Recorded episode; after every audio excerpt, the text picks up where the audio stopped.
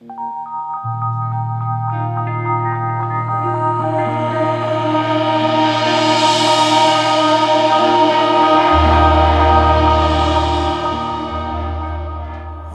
Amen. Dankie Selwyn. Dit is altyd vir my 'n voorreg om hier te bedien. Ek kry nie altyd kans nie want hy word nie altyd siek nie. Hy's redelik gesond, so terwyl hy gaan speel het en go-karts, ek weet nie wat hy als gedoen het nie, moet party van ons werk. Maar ons vergewe hom, ons is lief vir hom. Hy's 'n is my altyd 'n voorreg om saam met Selwyn te kuier. Hy daag my ook uit. Hy weet dit net nie altyd nie. Ek het vir die eerste diens ook of die 5 uur diens ook 'n woord gedeel en um, ek sit daar agter en terwyl Selwyn praat van hierdie lappe en dit wat ons stretch en ons gaan die tentpenne uitbrei en ons moet ons moet groter gaan en en die Here wil 'n groter werk doen nie net in hierdie gemeente nie maar ook in jou as 'n individu wil die Here iets kom doen. En ek dink aan die storie toe ek al agter sit en spesifiek ek vra die Here tot ons die 5 uur diens wat wil u doen in die 5 uur diens en wat wil u doen in hierdie half 7 diens? Want hier's nog 'n bietjie meer jonger mense En ehm um, en die Here gee my net hierdie prentjie. Ek weet nie wie van julle kan onthou nie, maar in Berlyn en ek wil jou gou hierdie storie vertel van die Oos-Berlyn en Wes-Berlyn. En uh die Oos-Berlyn is die arm deel en Wes-Berlyn is die ryk deel. En een aand toe gaan die Oos-Berlyn, die arm deel, in die weste se strate in en bestrooi daai strate met asbliksakke en gooi vullis uit en gooi net gemors daarin, ou vrot vrugte en tipies hoe 'n asbliksak kan lyk, gaan gooi hulle in die weste se strate en hulle vlug toe weer terug oor die muur En die volgende oggend toe die weste wakker word, toe sien hulle al hierdie gemors en hierdie rommel in hulle strate en, en hulle wonder wie kon dit gedoen het en na 'n rukkie wat hulle ondersoek ingestel het, toe kom hulle agter maar dit is die die Oos-Berlyn en hulle hulle wil toe nou terugslaan, maar die leiers van die stad sê toe, weet kom ons wees rustig en ons wees net eers bietjie rustig oor hierdie aangeleentheid en ons ons reageer nie net onmiddellik nie.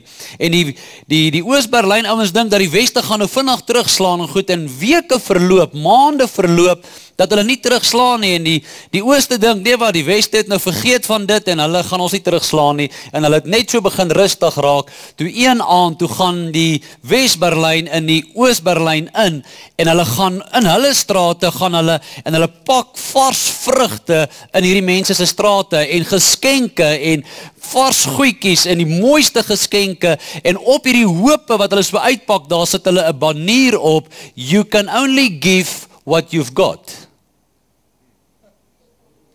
You can only give what you've got. En en dit sluit aan by my boodskap vanaand. Jy kan net gee wat jy het. Jy kan nie gee wat jy nie het nie. Waarvan is jou hart vanaand vol? En ek wil jou vat na die boek Titus toe. Ek wil hê jy moet saam met my soen toe blaai en uh, toe Selwyn my nou vra of ek die, bo die boodskap sal deel hier. Dis so tussen ons twee dienste en ek laat weet om in die tweede diens, weet in die begin voor die begin van die tweede diens dat hy nou kan rustig raak. Ehm um, dat ek sal vanaand hier bedien en, en terwyl ek by ons gemeente praat daar in Rode Plaat Toe lê die Here maar net op my hart. Dis 'n woord hierdie wat Paulus vir Titus skryf. Dis 'n brief wat die Here die op Paulus se hart gelê het om vir Titus aan te moedig en jy moet saam met my blaai heel agter in die Bybel, net voor Genesis kry jy kry jy vir oom Titus daar. En ehm um, die, die eerste gedeelte kom groet hy nou net vir Titus en Paulus is 'n mentor, hy's 'n inspraak uh, nie net in ons lewens nie, maar in Titus se lewe en en hulle het nie die Bybel gehad in die formaat wat ons hom het nie. So hulle het in briewe geskryf en en jy moet vanaand vir die Heilige Gees vra, Here, waar's ek in hierdie brief? Waar's ek in hierdie storie? En ek glo met my hele hart dat die Here wil vanaand dit wat jy in jou hart het, kan jy gee vir mense. En hierdie eerste gedeelte groet hy nou net, vers 4 van Titus hoofstuk 1. Nou ons het nou net versies bygesit hier want dis maklik makliker om vir mense te sê gaan na Titus hoofstuk 1 vers 4. Maar hierdie jy lees dit nie net vers 4 nie, maar nou al vers 1, 2 en 3 lees. En vers 1 is net Paulus is 'n diensknegt van God, 'n apostel van Jesus Christus, volgens die geloof van die uitverkorenes van God en die kennis van die waarheid wat na die godsaligheid is in die hoop van die ewige lewe wat God wat nie kan lieg nie van ewigheid af beloof het. En dan gaan hy na vers 4 toe, dan nou groet hy vir Titus uiteindelik na 'n hele storie hier, sê hy genade en barmhartigheid en vrede van God die Vader en die Here Jesus Christus ons verlosser. In Afrikaans sou jy 'n brief geskryf het vir iemand en jy sou net gesê het huil die leser. Die jong mense weet nie wat beteken huil die leser nie, want die leser gaan dit nou hy hy gaan nou huil as hy hierdie brief lees, verstaan jy so? Dis huil die leser. En nou kom jy uiteindelik by vers 5 uit van Titus hoofstuk 1 en nou wil ek net vinnig sê dat Titus is 'n is 'n ou wat Paulus aangestel het in die gemeente en die van julle wat notas maak kan net dit neerskryf dat hierdie hele boek Titus word opgedeel in drie hoofopskrifte, nie net omdat daar drie hoofstukke is nie, maar elke hoofstuk het 'n fokuspunt. So net vinnig vir jou dit te verduidelik as jy die outline wil hê van Titus. Die eerste deel, hoofstuk 1, praat oor die leierskap in die kerk dat dat Paulus sê vir vir Titus, daar moet nou leierskap kom. En jy as 'n gemeentelid, ek as 'n gemeentelid, moet leierskap in jou hart toelaat. Ek het vanoggend weer twee nuwe trustees by ons gemeente aangestel en elders aangestel en bekend gestel. Nou dalk oor 2 weke word hulle nou uh, word voorgestel as as deel van die leierskap, maar dan moet leierskap in jou lewe wees. As jy nie onder leierskap kan staan nie, so hoofstuk 1 vers 1 tot 16 praat Paulus hier met Titus in die gemeente en die gemeente se naam is is Kreta. Kreta is 'n eiland, is 'n Griekse eiland.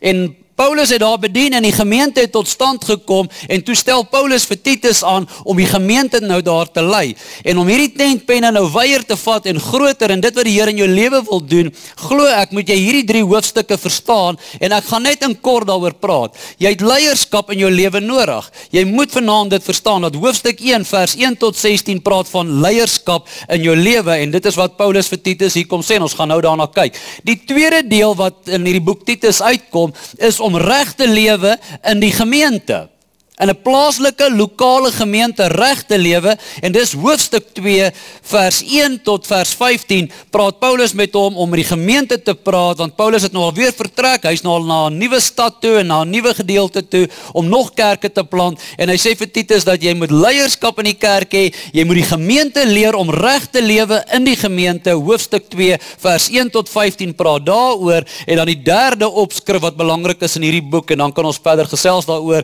is om reg reg te lewe nie net in die gemeente nie, maar in die gemeenskap. Die Here rig jou op onder leierskap in 'n gemeente, maar om in 'n gemeenskap 'n verskil te kan maak. En dit is hoofstuk 3 vers 1 tot 15. So dis net die stage geset vir jou waaroor Titus gaan en waaroor hierdie brief gaan en hoekom dit belangrik is vir jou en my. Jy sien daar was baie apokriewe boeke geskryf in in hierdie tyd. Hierdie boek is geskryf of hierdie brief is geskryf so 66 jaar na Christus is hierdie gedeelte geskryf. En so was daar baie briewe in daardie tyd gewees, maar die voorvaders en ons geestelike leiers het het na die navorsing gekyk oor wanneer moet 'n boek in wees? Wanneer moet hierdie brief geplaas word? En omdat dit bewys kon gewees het dat hierdie brief se inhoud is is gebewys en dit is wetenskaplik bewys en dit is geestelik bewys en dis hoekom hierdie boek ingesit is en Paulus hulle dit goed gedink het en hierdie ander ouens goed gedink het toe hulle die woord saamgestel het dat dit die woord van God is, moet hierdie brief aan die gemeente in Midrand gelees word. So ek gaan vanaand net vir julle 'n brief lees van 'n mentor in my lewe en sy naam is Oom Paulus. En jy moet vanaand hoor, waar pas jy in hierdie storie? Watter een van hierdie drie areas praat die Here met jou en dat jy vanaand in daai ding in sal instap en sê Here, ek stel my hart oop vir U. So nou nadat Paulus vir Titus gegroet het in hoofstuk 1 vers 1 tot 4, kom hy nou uiteindelik by vers 5 uit en hy sê om hierdie rede het ek jou in Kreta agtergelaat. Daar's 'n rede hoekom Paulus vir Titus in Kreta agterlaat. En om hier los Daar's 'n rede hoekom jy vanaand in hierdie gemeente is en as jy by ons kuier hier van watter gemeente af ook al jy is, daar's 'n rede hoekom jy in daardie gemeente is. Hy sê om hierdie rede het ek jou in Kreta agtergelaat dat jy nog verder sou regmaak en onderstreep van jou Bybel regmaak, want daar's 'n groot stuk regmaak vanaand in jou lewe. Jy moet vir die Here sê Here kom maak my reg vir die plan, vir die droom wat U het vir my Here, ek wil reggemaak word. Hy sê sodat reggemaak word wat oorgebly het en van die stad tot stad ouderlinge sou aanstel soos ek jou beveel het. So Paulus beveel vir Titus om ouderlinge aan te stel. En daarom is ek in 'n ouderling model kerk. Ek glo in in leadership en 'n 'n 'n model van dat daar ouderlinge moet wees. Vers 6 sê: As iemand onberusblik is, onthou nou ek praat nou die heel eerste gedeelte oor leierskap. Hoe lyk leierskap en hoe moet so 'n persoon lyk? En dis hoekom dit my voorreg is om vanaand hier te bedien want hierdie gemeente se leierskap, selfs in hulle se lewe en Mieke en sy kinders en hier kom Paulus hier en hy gee verduideliking dat ek en jy moet op hierdie basis funksioneer. Hy sê as iemand onberusblik is, die man van een vrou. Kyk, die man van een vrou. Ek kan nie help sê wat ek sê nie skeer dit uit jou Bybel uit dan plaar dit ou niemand nie. Maar dis wat Paulus vir Titus sê en hierdie boek moet in die Bybel wees. Soos jy met ander goed de mekaar is en pornografie in jou lewe is moet jy weet jy's gediskwalifiseer want jy's met ander vrouens besig. Hm. goed. As iemand onberusblik is die man van een vrou gelowige Lukas het 'n kinders het. Verstaan jy gelowige kinders het. Dis die kwalifikasie. Dis vir my 'n aanklag kerk dat predikante en pastore en priesters en leviete en rabbis en wat se ding ook al jy het, se kinders met God niks uit te waai wil hê nie. Jy doen jy's gediskwalifiseer. Ek onthou my seun was op 'n stadium so 'n tiener en hy begin bietjie uitdak en ek gaan na hom toe en ek sê vir hom Boeta, as jy wil hê pappa moet vir 'n tyd lank uit die bediening terug staan tot jy oor jou nonsens gekom het, dan is ek bereid om terug te staan. Maar ek kan nie in die bediening staan met jou nonsens in jou lewe nie. So of jy sort jou uit of ek staan terug. Die keuse is joune. En ons gaan dalk dalk moet trek en in 'n twee slaapkamer woonstel moet gaan bly want ek moet gaan ek kan niks anders doen as dit wat ek doen nie. James Dobson se pa, oom James Dobson, oupa, het op 'n sendingtrip gegaan en toe bel sy vrou hom en sê dat James Junior is besig om uit te rafel. Hy kanselleer sy dienste daar in die wêreld waar hy besig was met sy dienste. Hy kanselleer sy program daar op die volgende vliegtuig is hy terug Pretoria toe. Is hy terug Amerika toe en hy gaan en hy kom in sy by sy huis aan en hy staan terug van bediening af om sy seun groot te maak en dis waar Dr James Dobson vandaan kom. Een van die bekendste mense in die wêreld wat oor families en gesinne praat want sy pa het opgegee om sy seun uit te sorteer. So as ons jou moet terugvlieg van die Kaap af Selwyn vir Luka, dan moet jy verstaan die volgende vlug terug. Hy sê so ek weet nie of ek dit nie Mikkie gesien nie, maar ehm um, gee my nommer vir haar. Hy sê want 'n opsiener moet as 'n rentmeester. Kyk eers vers 6. As iemand onberusblik is, die man van een vrou, gelowige kinders het wat nie beskuldig word en losbandigheid en tugteloos is nie. Want 'n opsiener moet 'n rentmeester van God onberusblik wees, nie eie sinnig nie. Onthou nou ek het nou vanoggend sê ek my vrou, sy vra my Fanie waaroor preek jy? Ek sê ek preek oor die Bybel en ek gaan baie keer net 'n versie lees en bietjie stil bly. Net stil bly laat die gees van die Here in jou hart net kom inval. Boem, dit wat daar moet val want God wil vanaand in jou hart kom werk. So ek praat met leiers hier en Paulus of nie Paulus nie, maar Hebreërs, ons weet nie wie wie Hebreërs geskryf is 'n goeie bewys dat dit dalk Paulus kan wees, maar daar's meer mense wat sê nee, dit kan nie wees nie. Maar Hebreërs, die van julle wat notas maak, net Hebreërs 5 vers 12 tot 14, kom die skrywer van Hebreërs en hy daag die mense uit, die Christene uit, die kinders van die Here uit en hy sê teen hierdie tyd behoort julle al leermeesters te wees. Dit praat met jou en my. Dit maak nie saak of jy graad 10 is en of jy nou watter ouderdom is nie. Jy behoort nadat jy jou hart vir die Here gegee het, al 'n leermeester te wees. Dit beteken nie jy moet 5 jaar teologie gaan swat en op 'n kansel staan en die mense leer nie, maar jou lewe leer mense. Jy behoort nou al leermeesters te wees. En dan sê die skrywer in Hebreërs dan sê hy, maar ek moet weer die melkkos met julle kom deel. Ek kan nie na vaste kos toe met jou gaan nie, want ek moet die beginsels van die evangelie weer leer en ek moet jou weer na die Here toe lei. Dis hoekom Januarie maand die dienste oral reg oor Suid-Afrika se kerke vol. Hoekom? Want hulle het Desember aangejaag. En nou kom bely hulle hulle sondes. Nou moet jy die goed weer na die Here toe lei. Grow nou up, kerk. Word nou groot. Hoor, ek gee nie om hoe oud jy is nie, maar jy moet nou op daai plek in jou hart kom en baie mense dink predikante, verstaan? Ons het herlewing. Nee, dis net jy leer die mense twak, verstaan jy? En hulle is nie op 'n plek wat hulle vaste kos kan hanteer nie. Nou kom hulle Januarie terug en dan begin jou getalle weer afneem. Dis min kerke soos hierdie wat 'n tweede diens, 'n derde diens, 'n vierde diens. Hierdie tyd van die jaar begin. Jy doen nie dit nie. Behalwe as jy self in Botha is, verstaan jy?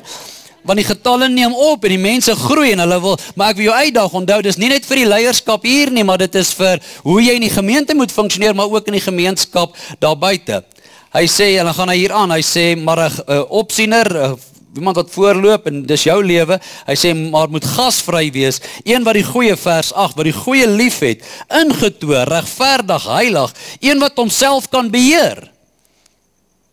Nou dis een van daai plekke wat ek stil bly. As jy met road race in jou lewe sit en jy jy jy kan jou nie self beheer nie, as jy kry dan dan klop jy net en jy jy het nodig om groot te word.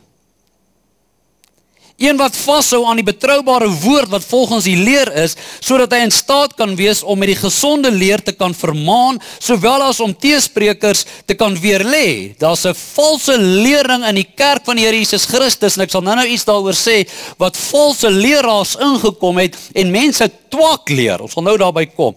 Hy sê want daar is baie wat tugteloos is. Hy sê ons moet vashou, julle leiers, jou lewe wat ander mense lei eh, en al 'n leraar is in jou graad 10 in jou klas, in jou universiteit, is jy al 'n leraar. Hy sê een wat vashou aan 'n betroubare woord wat volgens die leer is, sodat hy in staat kan wees om mense te kan leer. Hy sê die gesonde leer te vermaan sodat alle teesprakers te weer lê. Maar vers 10 sê, want daar is baie wat tugteloos is. Mense wat nie vasgevat word nie.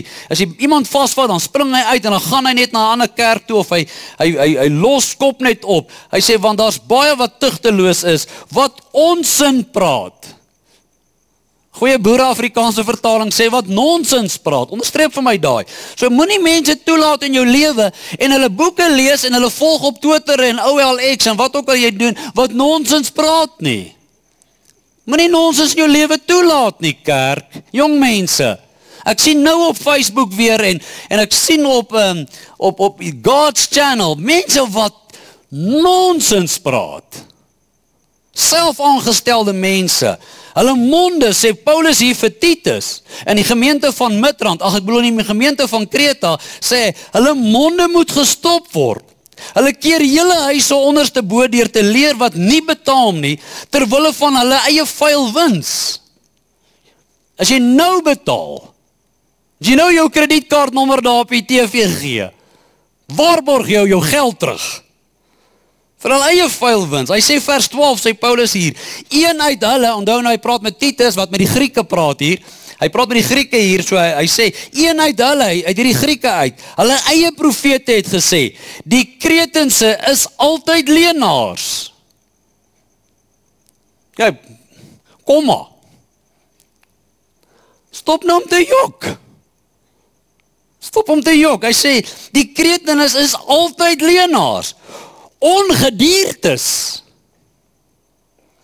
lei buike. Ek weet nie wat die buike en praat van maag, verstaan maar stop jou lei uit. As 'n man, as 'n kind van die Here, stop jou nonsens. Hou nou op om lei te wees. Hy sê hierdie getuienis is waar. Paulus het dit nagegaan. Hy sê ek het gehoor die profete sê dit en hierdie getuienis is waar. Dit is so. Dis hoekom dit in die Bybel is. Hierdie getuienis is waar. Daarom moet jy hulle skerp bestraf sodat hulle gesond in die geloof kan wees word nou gesond.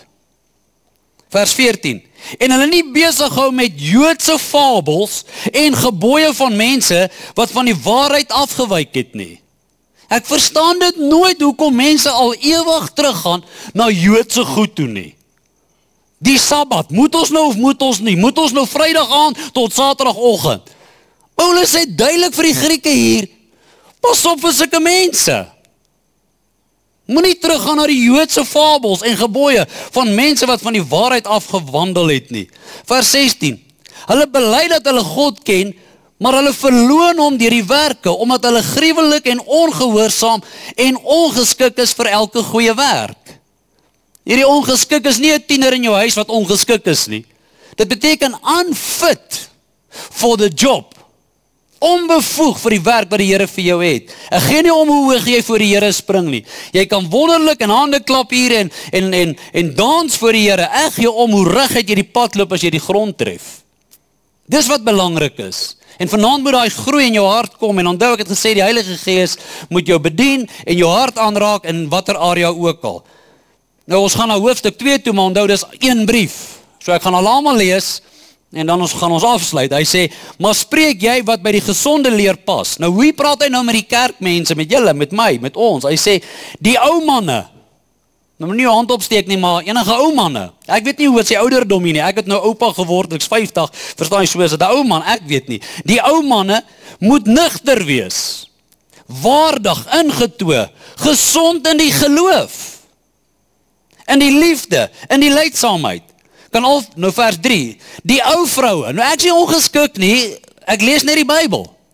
Versorg dit met Paulus uit, hoor. As jy een maar Paulus, so moenie my uit aan 'n e-mail stuur as jy vir my 'n klagte wil stuur. My e-mail is net info@lewendewoordmitrond.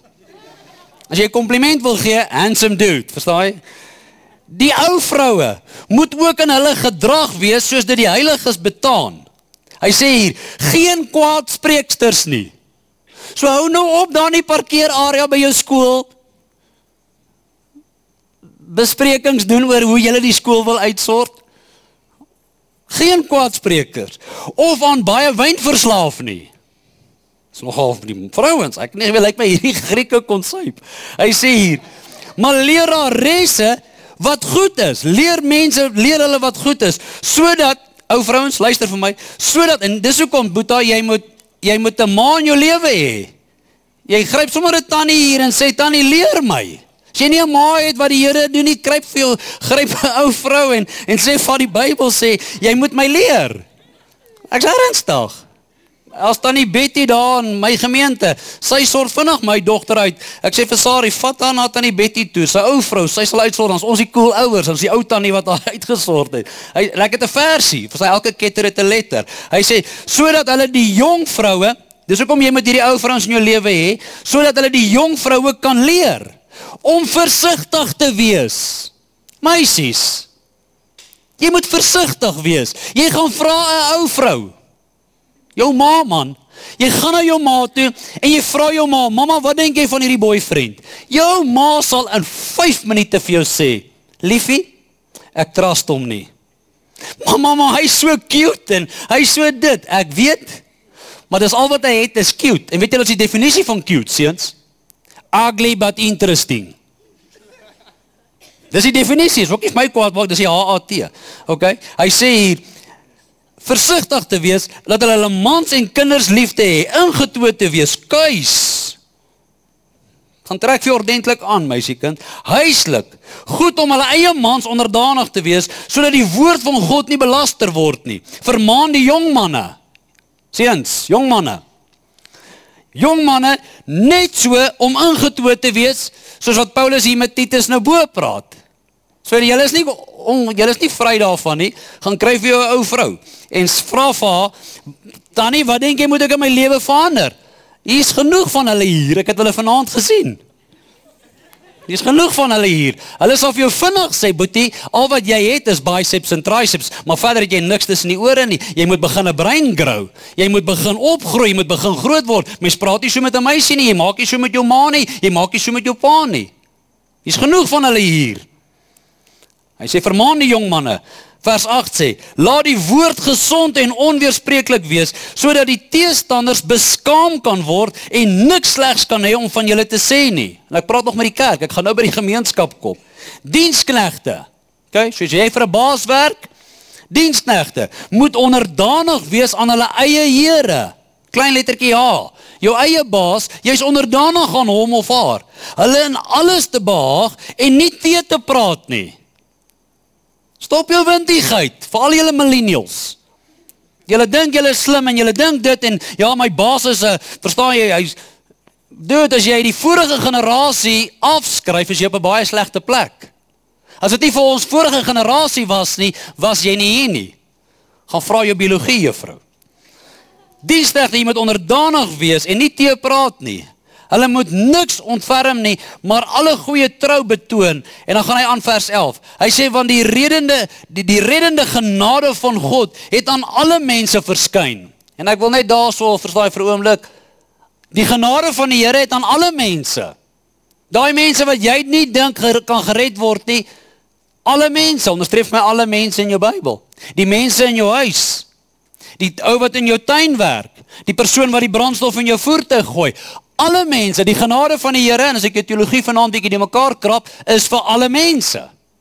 Ek weet jy dalk, ons gaan nou by jou uitkom. Hy sê en leer ons om die goddeloosheid en die wêreldse begeerlikhede, jy kan self daardeur gaan.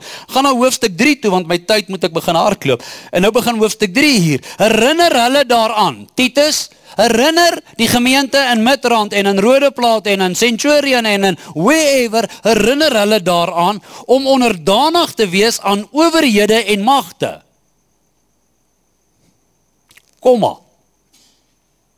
maar. Kom maar beteken haal asem en lees verder. Jy moet onderdanig wees, jou hoof wat oor jou aangestel is by die skool, jou wiskunde juffrou, ook in hierdie wiskunde hou hulle jy uit, maar die onderwysers wat oor jou aangestel is, onderdanig aan hulle, as hulle sê hoofstuk 3, 4 en 5, dan beteken dit hoofstuk 3, 4 en 5. As jou pa sê jy's vanaand 7 uur in die huis, dan beteken dit 7 uur en nie kwart oor 7 nie onderdanig. Ons praat met die kinders van die Here hier, né? Hy sê hier, herinner hulle daaraan om onderdanig te wees aan die owerhede en magte, om gehoorsaam te wees, bereid tot elke goeie werk. Bereid tot elke goeie werk om niemand te belaster nie. Daai belaster het niks met belasting te doen nie. Dit praat van skinder. Nie strydlustig te wees nie en hy sê nie strydlustig te wees nie, maar vriendelik te wees. Paulus sê op 'n ander plek, laat julle vriendelikheid aan almal bekend. Ons gaan nou na die gemeenskap toe. En alle mense, weer eens, alle mense, nie net bety nie, met alle sagmoedigheid. Gentleness. You can only give what you've got. Wat is jy vanaand in hierdie midrand en hierdie omgewing en hierdie hierdie area wat jy loop? Wat is die goed wat jy in die strate los? You can only give what you've got en jy jy hy kom hier vanaand hy sê met sagmoedigheid. Hoor nou wat sê vers 3 en vers 3 is my die coolste vers in hierdie hele wel die versie in hierdie hele brief, maar julle verstaan in die konteks wat ek dit bedoel. Hy sê vers 3: Want ons, sê gou vir jou langs aan, ek's deel van ons. Ek deel van ons. Hy sê want ons was, omkring vir my was. Hy sê want ons was ook vroeër onverstandig. Onthou julle? Onthou jy toe jy nog onnoosel was? Toe jy 12 was, verstaan jy? Toe jy 3 jaar was jou pa se kar met petrol volgemaak met die tuinslang. Onthou julle dit? Toe jy nog, toe ons nog onverstandig was. Dis my so mooi. Hy sê toe ons ongehoorsaam was. Kyk, moet nou nie lieg nie. Verstaan maar, wie was nog nooit ongehoorsaam nie? Ja. Hy sê op 'n dwaalweg. Onthou julle? Nou die dag nog, jy was op 'n dwaalweg. Hoor hierdie ene. Verslaaf aan allerhandelike ander aan allerhande begeerlikhede. Onthou julle? Was nog laas week. Vir party. Ek hoop jy is nog in nie. Hy sê ongehoorsaam. Onthou julle want ons was ook vroeër onverstandig, geen breins gehad nie. Ongehoorsaam op 'n dwaalweg, verslaaf aan allerhande begeerlikhede en singenot.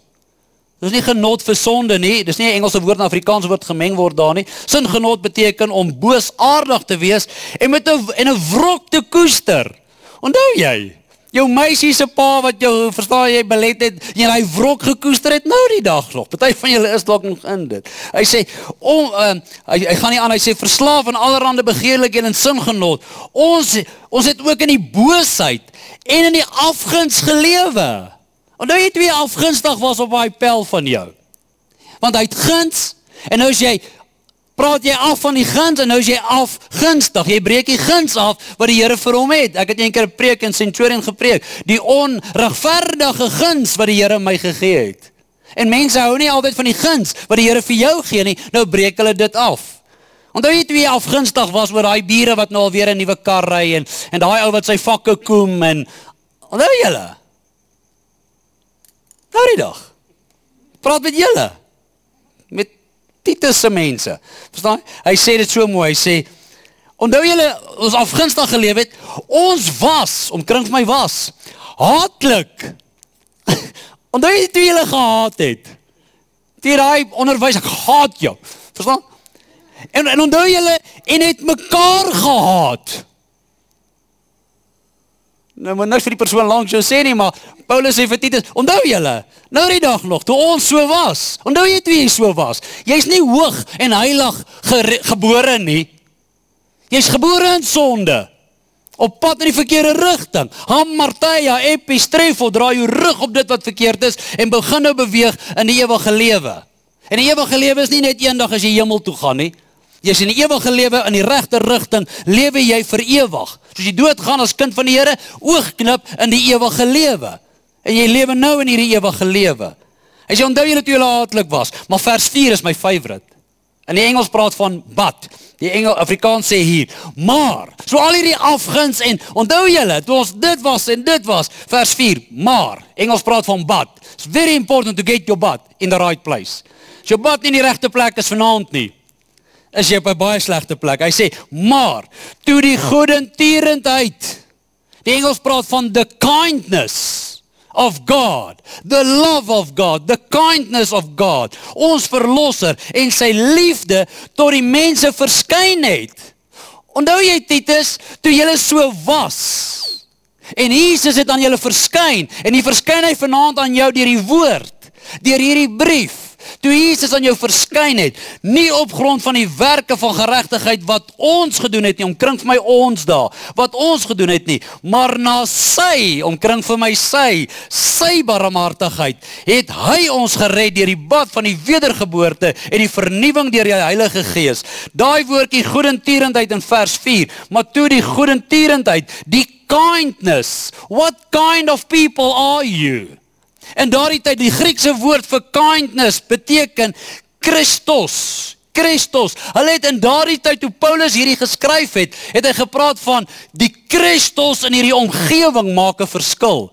Die Romeine, die Jode, al hierdie mense het na die Grieke gekyk en na hulle verwys as Christos. Dis waar die woord Christian vandaan kom. Wat beteken Christian in hierdie konteks? Kind people. Mense wat genade in hulle harte het vir die verlore gaandes daar buite. Mense wat onder leierskap inkom, in 'n gemeente opgeneem word om in 'n gemeenskap 'n verskil te kan gaan maak. En dis wat Paulus hier vir ons probeer sê.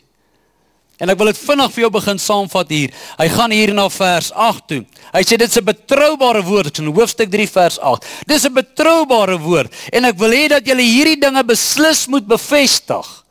Ek bevestig dit vanaand vir jou. Ek weet nie wanneer ek weer die geleentheid kry en Selwyn weer gaan speel en dan moet ek hier kom preek nie. So ek bevestig dit vanaand vir jou. Dis 'n betroubare woord sodat die wat in God glo, sorg kan dra om goeie werke voor te staan. Dat jy vir goeie werke staan. Ek staan vir wat ek glo reg is. Dit is wat goed en nuttig is vir die mense vir die mense daar buite is mense nodig wat in die kindness Matthew Molson 'n liedjie en hy sê you and I a different kind. Jy's a different kind. Môre by jou werk, môre by jou skool, in jou universiteit. Jy stap daarin as 'n different kind. Daai mense wat jy nie kan hanteer nie, daai mense, dis jou vorige lewe, maar nou, but now, het die kindness van God jou en my kom red. En dis wat jy het om te gee die vriendelikheid van die Here, die goedertierendheid van die Here en jy kan die vrug van die Gees hier aan koppel. Hy sê dit is wat goed is, maar vir my nou vers 9 is weer 'n bad. Hy sê maar, bad vir my dwaase stryd vra en en geslagsregisters. Daar het net twee boleers in die land gekom. Die een is in die tronk dood en ek kan nie sê waar is die ander een nie. Maar vir my geslagsregisters, want hierdie ouens word die hele tyd hulle geslagsregisters terugval en net hoop hulle is Jode. Maar interessant oor die volk en die mense al ewig wil teruggaan na hulle Joodse roots toe. En hulle het Jesus verwerp. Moet ons nou Sondag, moet ons nou Saterdag, moet ons nou Vrydag, moet ons nou hierdie, moet ons nou daardie. Hy sê vir my dwaalse stryd vra in geslagsregisters en twis en stryery oor die wet want dit is nutteloos en doelloos. Ek leer my gemeente daar's iemand vir jou vra. So was die rooi see nou so diep en soveel manne en soveel kwartels. Ek weet nie, maar wat ek weet is dat Jesus het my sondes gesterf en hy het uit die dood uit opgestaan en hy sit aan die regterhand van die Vader en daarom kon ek my lewe vir die Here gee. Dis al antwoord. Maar maar maar hoe maar hoeveel manne? Ek weet nie. Het die Here die hemel en aarde in 6 dae gemaak? Hoe kon hy? Ek weet nie, maar wat ek weet Jesus het gesterf vir my sondes. En niemand kan daarteen stry nie, kerk. Jy weet nie weet hoeveel ses daan, hoeveel kwartels en hoe diep was die rooi see nie. Kon hy regtig die see oopgemaak? Ek weet nie, maar wat ek weet. Hy het vir my sondes gesterf. Soos iemand jou uithaal, ek weet nie, maar wat ek weet. So wat weet jy? Gee rekenskap van die hoop in jou met 'n gentleness, met 'n kindness. Die aanbiddingspan kan opkom vir my. Hy sê hier aan 'n man wat partyskap verwek Onthou Paulus praat hier met die gemeente hier. Hy sê, "Maar aan 'n man of 'n vrou wat partyskap verwerk, moet jy jou onttrek na die eerste en tweede vermaaning." En ek praat ernstig kerk, as jy aanhoudend besig is met partyskap en twis en bekleierery, ek gaan my onttrek van jou. Vers 11 sê, "Wetende, hoor mooi hy sê, As 'n man wat partyskap verwerk, moet jy jou onttrek na die eerste en tweede vermaaning, vers 11. Wetende dat so iemand As jy wat ek geskryf het in die kerk, dis ek lees vir julle net my mentor se brief van julle. OK? Hy sê wetende, 'n ou wat die hele partyskap doen, wetende dat so iemand op 'n verkeerde pad is en sonde doen en selfveroordeling staan. Die Here het net op my hart gelê dat in die laaste tyd en in die dae waarin ons beweeg, dat die Here wil die kerk van die Here Jesus Christus opwek En soos wat die Here die kerk wil opwek, is daar altyd die vyand wat kom en 'n valse lering inbring en valse goed insit. En ek wil net vanaand vir jou hierdie die van julle wat notas maak, net so een of twee punte hier vir jou noem oor hoe lyk 'n valse leraar. As jy op Facebook sien, as jy op die internet is en God's channel, hoe lyk so ou? Nommer 1, hy plaas altyd die fokus op homself en nie op God nie. Altyd op hom. Kyk hoe oulik is ek. Kyk hoe hoe smart is ek. En jy moet nou gee en jy moet nou dit vir my. Plaas die fokus op my meer as wat hy dit op God plaas. Die tweede eienskap van 'n valse leraar is praat in die publiek teen ander kerke en bedieninge. En dis een ding wat ek van Selwyn waardeer. Toe ek nog in Centurion was, ons sal ek baie keer in my prediking, weet nie of jy kan onthou nie, as ek baie keer ietsie net gesê het, my bedoeling was opreg, maar as hy direk na die diens toe kom, hy dis bietjie 'n kap na 'n ander kerk daai want dit is nie vir ons belangrik om ander kerke te kap nie, want 'n valse leraar sal ander kerke afbreek en ander bedieninge afbreek om hom te laat goed lyk en sy gemeente en sy bediening. Dis die tweede eienskap, praat publiek teen ander kerke. Hy raai jou aan om om jou kerk te los om hierdie een te join. Derde ene is 'n selfaangestelde vaderskap. Selfaangestelde vaderskap. Hy eis vaderskap oor jou en hy noem jou my sons and my daughters. Dis nie die Bybel nie, kerk. Jesus, nie net die Bybel nie. Jesus homself sê, noem niemand jou vader nie behalwe jou hemelse Vader. Dis nie jou vader nie. Dis dalk 'n mentor vir jou en ek het 'n inspraak in jou lewe, maar dis nie vader van nie nie. Noem niemand jou vader nie behalwe jou pa, obviously jou pa en jou skoonpa. Verstaan? Die seun kom volgens, mag ek my pa sê pa nie. Nee, pa, pa se maar ek is nie ek is nie jou vader nie. En ek sien dit op die internet, julle, ek sien op Facebooke wat mense vaderskap en 'n sogenaamde selfapostelskap oor jou vat. As ek nie jou vanaand aan Jesus koppel, is ek 'n valse leraar. En die vierde een is en dan gaan ek vir ons bid. Hulle interpreteer die skrif omdat jy 'n ervaring in jou bakkie het en jy het 'n gevoel en jy het 'n ervaring met die Heilige Gees en nou nou skryf jy 'n boek daaroor En nou moet jy 'n Bybelversie kry om daarby te pas. En nou pas die versie nie lekker in in jou boek nie. Teen die tyd wat die ink droog is in die boek, pas dit nie lekker in nie. En nou draai jy die waarheid en jy verdraai die skrif om jou ver om jou boek te te regverdig. Jy moet alles terugvat. Jy lees boeke en jy kan kyk daarna. Ons doen baie navorsing en ek is self besig met baie navorsing oor baie goed, maar ek bly dit terugvat na wat het Paulus bedoel en met wie hy gepraat hier en wat sê hy vir die kerk. Jy kan nie net 'n koringkorreltjie trek en 'n teologie bou daarop en jou boek regverdig nie. Jy moet dit in konteks kry. Dis hoekom dit belangrik is dat jy toegerus word en die woord hoor en opgebou word vir elke goeie werk wat die Here vir jou het. Net daar waar jy sit, sluit jou oë en dan bid ek vir ons en dan gee ek terug vir Selwyn. Vader, ek bid vir hierdie kosbare gemeente. Here, ek dra hierdie gemeente op aan U en die leierskap van hierdie gemeente en, en elke gemeentelid, elke persoon wat hier sit. En Here, mag elkeen wat vanoggend, wat vanaand hier kuier, net ervaar dat hulle onder leierskap moet staan en en dat ons in 'n plaaslike gemeente moet wees om in 'n gemeenskap the kindness of God, die die goedheid van die Here aan mense te kan openbaar. En Here, kom rig U ons op en wees U die naprediker van hierdie woord, sodat wanneer ons hier uitmekaar uitgaan, dat die Gees van die Here ons sal lei en dat U ons sal dryf tot eer en verheerliking van U naam. En ons eer U daarvoor in die kosbare naam van Jesus bid ons.